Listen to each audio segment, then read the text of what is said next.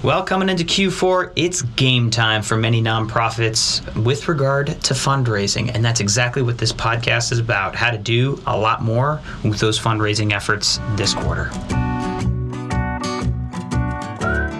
This is Using the Whole Whale, a podcast that brings you stories of data and technology in the nonprofit world.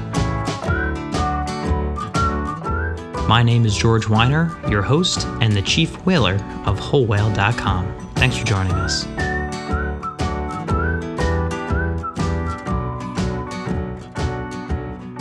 Q4, as you know, is the time when people tend to open up their wallets and start writing checks for the nonprofits they care about, which is why we thought it'd be an awesome time for this series of podcasts. This one's particularly fun. We uh, we did it at our Whole Whale U Live event. Whole Whale U Live is a series of events that we did on the ground, as well as our online e-learning courses uh, around different digital analytics and strategies.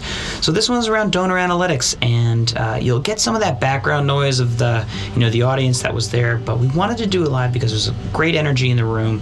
Uh, this first conversation is with Cause Effective, a great nonprofit building you know capacity building inside of nonprofits nonprofits uh, around this uh, around this field, and we spoke with the uh, associate director Greg Cohen, really about their approach. Uh, to fundraising using analytics effectively for you know small to mid-sized nonprofits. I am sure you're going to get something out of this. So let's jump into it.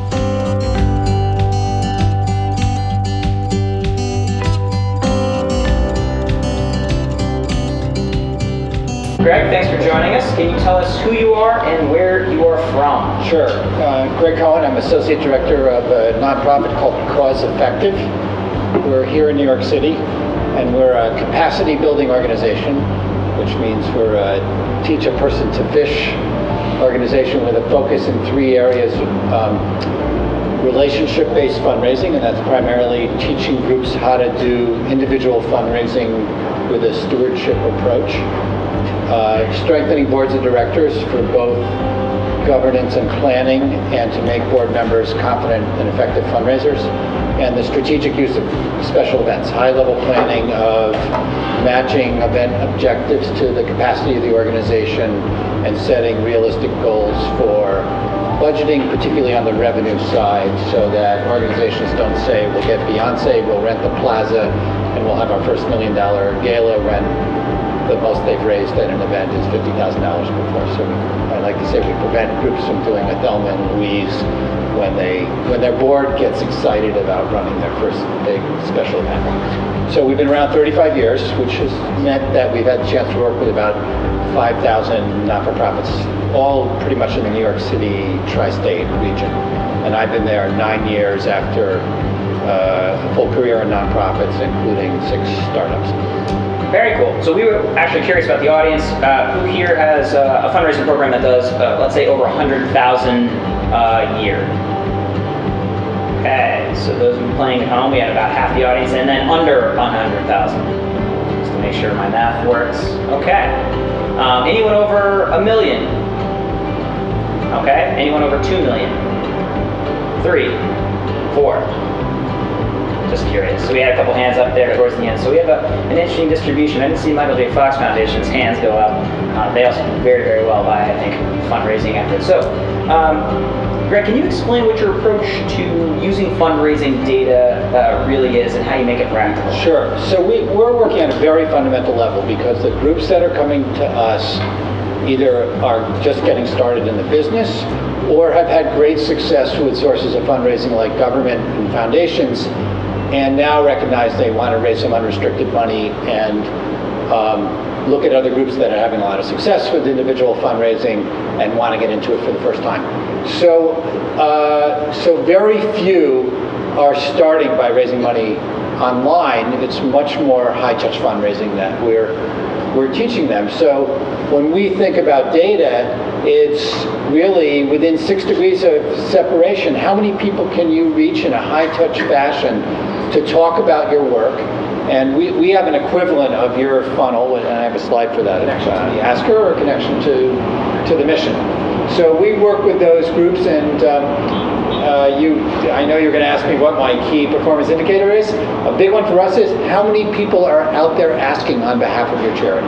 So again, we're not online. This is uh, this is people who really care about an organization reaching out to their networks to uh, to ask others, which is a very fundamental way. I think even in big national charities, if you look and see where major gifts are coming from, they're not coming over the online threshold. You have board members who are out there reaching out within the wealthy people in their networks and uh, bringing in those gifts.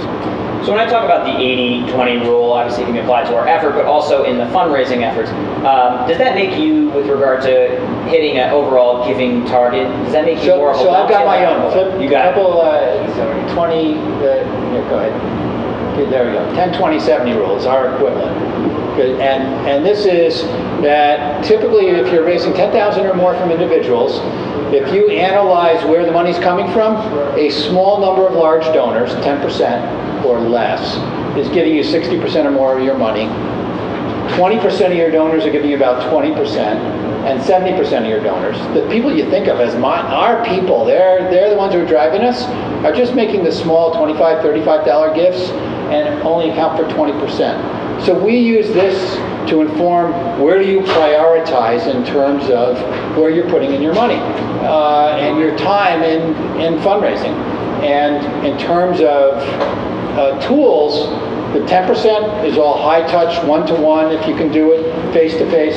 20% is special events where you can do some personalization, but you can reach more people. And then 70% is where you're using social media and online, because you can hit a lot of them cheaply and without investing a whole lot of, uh, of time. So that's my equivalent of the, of the 80-20 in terms of guiding where you're putting your total basket of fundraising time. So it sounds like you're more of a, a long, uh, less of a long term, and more of a, a big whale kind of guy. If you're saying, here's our Absolutely. We're looking for people who are working, you know, major, it's so much easier to get a large gift from face-to-face ask than uh, uh, try to, you know, separate out 100 people through the funnel. So Uh, why bother at all? Why not just chop off this like, you know, 90% of the donors and just focus on the top 10? Why do they even matter at all? Well, for financial health, you don't want to be too dependent on a small number of people. Uh, That, you know, we work with a lot of organizations that come to us and say, our donor base is graying, how do we connect with younger donors, right? So you've got to feed from the bottom, in a sense, uh, of connecting with people, and you're moving people up the scale uh, at the same time. If we could just get major donors, sure, spend the time there. The board members typically are saying, we raised all that money from foundations, you know, you write one proposal and you get 250,000. I, you know, why am I even bothering asking my friends? Well, because that doesn't last forever, and uh, you need diversity in your sources of revenue, particularly, uh, say, to whether a, a, a recession or uh, uh, foundations are fickle, so they shift. So you want many diverse sources in your revenue. And what about the opportunity to say, uh, maybe there's a diamond in the rough out there? You know, you have a much larger sample size, talking about 90% of your donors. Uh, when we talk about, I don't know, some data mining and data appending with wealth, could there be like So a, that would be really exciting to do. Most of my organizations, I'm really just convincing them, move your data from an Excel spreadsheet into a a CRM so that you can communicate regularly and start to keep track of how many times you talk to them or communicate them. That's, that's typically the level. Very few are at the point where they have enough data to analyze it. But we ask them the basics, and actually your deeper donor analysis is the straight template for the questions that we want our organizations to be asking of their database. Who's repeating their gifts? How often? What's that retention rate? And so that they're, they're doing that last stage of thinking and learning and adapting their, their strategies. So I went sort of on and on in my uh, recent presentation there about retention. It's like, how do you let this many people slip away from you year over year? Am I making much ado about nothing on this? Is it really just, you know, people are going to come and go at that 90% of my donor range and just let them, let them do? So, no, it's super important. It's so much easier to keep a uh, existing donor and get them to upgrade than to bring in a new donor. So just, that, that makes a lot of sense. Uh, As I said, it's the opposite of the Wall Street saying, uh, your best customer is your next customer. Um, I I said, what we teach uh, our clients is stewardship, because just like when you walked on your campus And uh, even before you took on all those student loans, your college was saying to you, you are here in part thanks to the generosity of those who came before you, and you too will become a donor. From day one, they are starting to build your sense of community and oneness. And they're going to take, they, you know, they look at your lifetime value as a donor, and they're going to build it up uh, over time. We, when we say people are stepping into relationship-based fundraising, we say you better be ready to stick with this. It's not a one-shot thing. You're building a relationship and a sense of community between you and your donors. And for us, often the big switch is for the program people. We want you to think about your donors in the same way you think about your clients. They're another constituency that's just as important for a sustained operation. All right, so let's play uh, a little role playing here. Uh, I'm not a hot mess, like with regard to my data right now. I'm, I have a CRM that's pretty good. We have donor information, we have contact information. What is the next smartest thing I should be doing? Let's say I'm like right under, right around that 100,000. What is the next smartest thing I should be doing with regard to segmentation using this tool? So I, I would use a lot of the, the same questions you're, you're asking, which is um, which communications seem effective in bringing people back to donate a second time during the year. Um, we're really big on segmentation and that notion that you use a different message for different parts of your market. A lot of our clients talk to their donors in the same way they talk to their clients and their foundations. They have one way of telling their story, and we want to break it down. And also, and this is the hard part, why we don't encourage them to start online, you have to do a lot of listening and understand what's the worldview of your donor that brings them to you, and what are they looking for in exchange for their gift. Do they want to associate with other people at events uh, that they want to make, they want to network with? Um, do they want recognition? So you, they need to put their name up on the website or um, someplace. Are they uh, looking for reports on your outcomes? And so you better be reporting back. Here's what we did in part thanks to your gift in terms of documenting our impact. So we spend a lot of time teaching people go out and hear what people, what matters to people, and tailor your message back to them. Nice. So you talked a little bit about events. Um, how many of you in the audience do a some sort of fundraising event, be it a chicken dinner or a, some type of some type of call? Great. So we have a bunch of hands go up, probably about 80%. You know, the, the classic chicken dinner, sitting there. We have, let's say, we have a room right here. If this were a fundraising event, what are the key factors to success with regard to total fundraising that you would look at? We have our room here. Is it the, the giving moment? Is it the prep? How are you getting the most out of this room right now? So if it's a, it depends on the structure of the event, but let's say it's a classic gala, we're going to start by saying you got to pick honorees in part for people who are going to join you and want to have you reach a, a, fundraising goal. Maybe they're a little competitive. What did someone do last? What did the honorees do last year? And then you want to get major sponsors, and that's going to at least you're going to try to cover the entire cost of your event, if not get 60 to 80 percent of your total goal. Very hard to make your goal selling seats and tables, actually. So that that's one way of structuring. Um, uh, I don't know, do you want to ask more detail? What is the 80-20 out of the event effort, right? So we're... Oh, it's, uh, it's totally in the setup for uh, money honorees and sponsorships versus uh, ticket sales. Typically. The ones you see in the New York Times that are breaking a million dollars, all set up that way. Yeah, I hate those guys. It's so freaking annoying. Um, any questions from the that audience? Resonate with your experience, do you know? Uh, I'm getting like a weird look. We have an event on Saturday. uh, one of those silly little chicken dinners. I don't dinners. know, Some, 100th some anniversary of Dave Grant Street, Matthews is it gonna look like playing that? there. I don't know.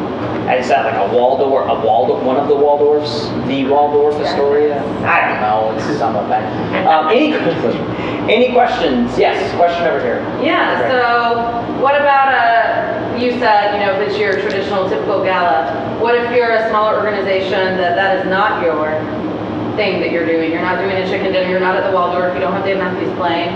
Have you seen another model from a smaller side that where Yeah, you I mean- still feel honoree sponsorship? Um, So to repeat the question, if you're not ready or not, uh, if you're small and not ready to do a big gala, uh, I start with house parties, right? Get people in, maybe without a ticket at all, and then make a pitch uh, when they've heard the compelling story from a client or a program person. Uh, is a great, great and low-cost way to start.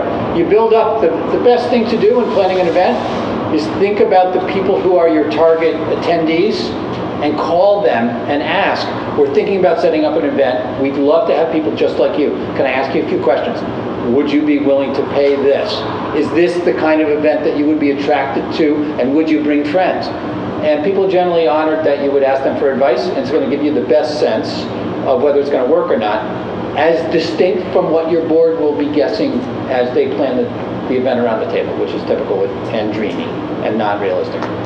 Yeah, just steal a little bit more on that, the, the Young Professionals Network of the Michael J. Fox um, Foundation is actually very effective. My wife is actually uh, on and had actually created that, and it's a group, city by city in this case, of young professionals that care about the organization. They don't have a ton of money, but they do have a ton of friends, and they can get them to do things like a masquerade ball that is, you know, delegated to them to run, inform, or even just like a bar event. So these primer events are a good sort of try before you buy type of thing. One last question, if at all, for Greg. Yes. Uh, can you repeat what you said before with the large um, events, like what the money making in that event was? You were saying they, they buy into it, but, but what with that it was? Well, I, I was saying it's kind of tiered, the money you get from your honorees who are committing to a goal, and then major sponsors, then it's table sales, and then at the bottom it's ticket sales. Very hard to drive to a significant goal just on ticket sales. You, you want people who come in, uh, and, and, and I'll say it because it's unusual for some groups, you actually say to an honoree, we would like to honor you because we think with your help, we could raise a million dollars this year. Uh, and uh, we are thinking that you could help us get to a 250 toward that, that million. Is that something you'd be willing to do? Sounds crass. What, you're honoring me because you want money? Of course everybody knows that, and every experienced honoree uh, goes through that. Most groups that we work with are afraid to mention the money that they want from the honoree. Guess how much the honoree donates? Nothing.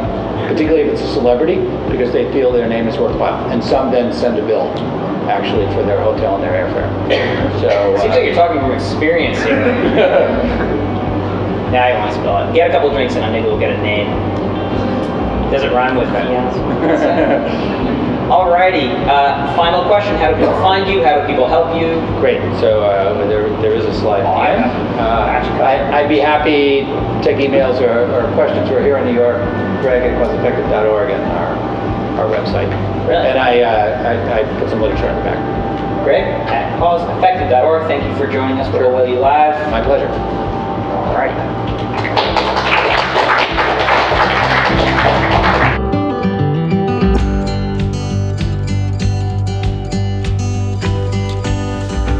put a lot of emphasis, you know, leading into this around the power law, that idea that 20% of our work results in 80% of the results, that 20% of our audience results in 80% of the funds or results that happen. And you know this this plays out uh, loosely, but Greg backed that up with you know their example showing that in fact uh, in their experience, 20% of the donors provide 60% of the the net result in terms of, of dollars given. So my question to the audience really was how do you think about prioritizing your time in Q4? How do you think about uh, really making sure you are spending your time effectively with potentially those high end donors.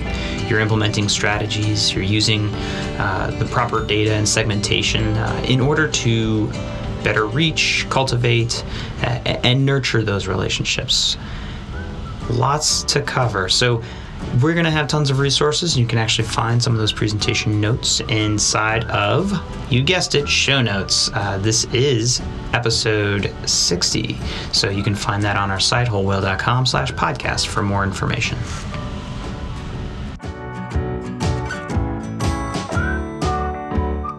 This has been Using the Whole Whale. For more resources on today's show, please visit wholewhale.com slash podcast and consider following us on Twitter at Whole Whale. And thanks for joining us.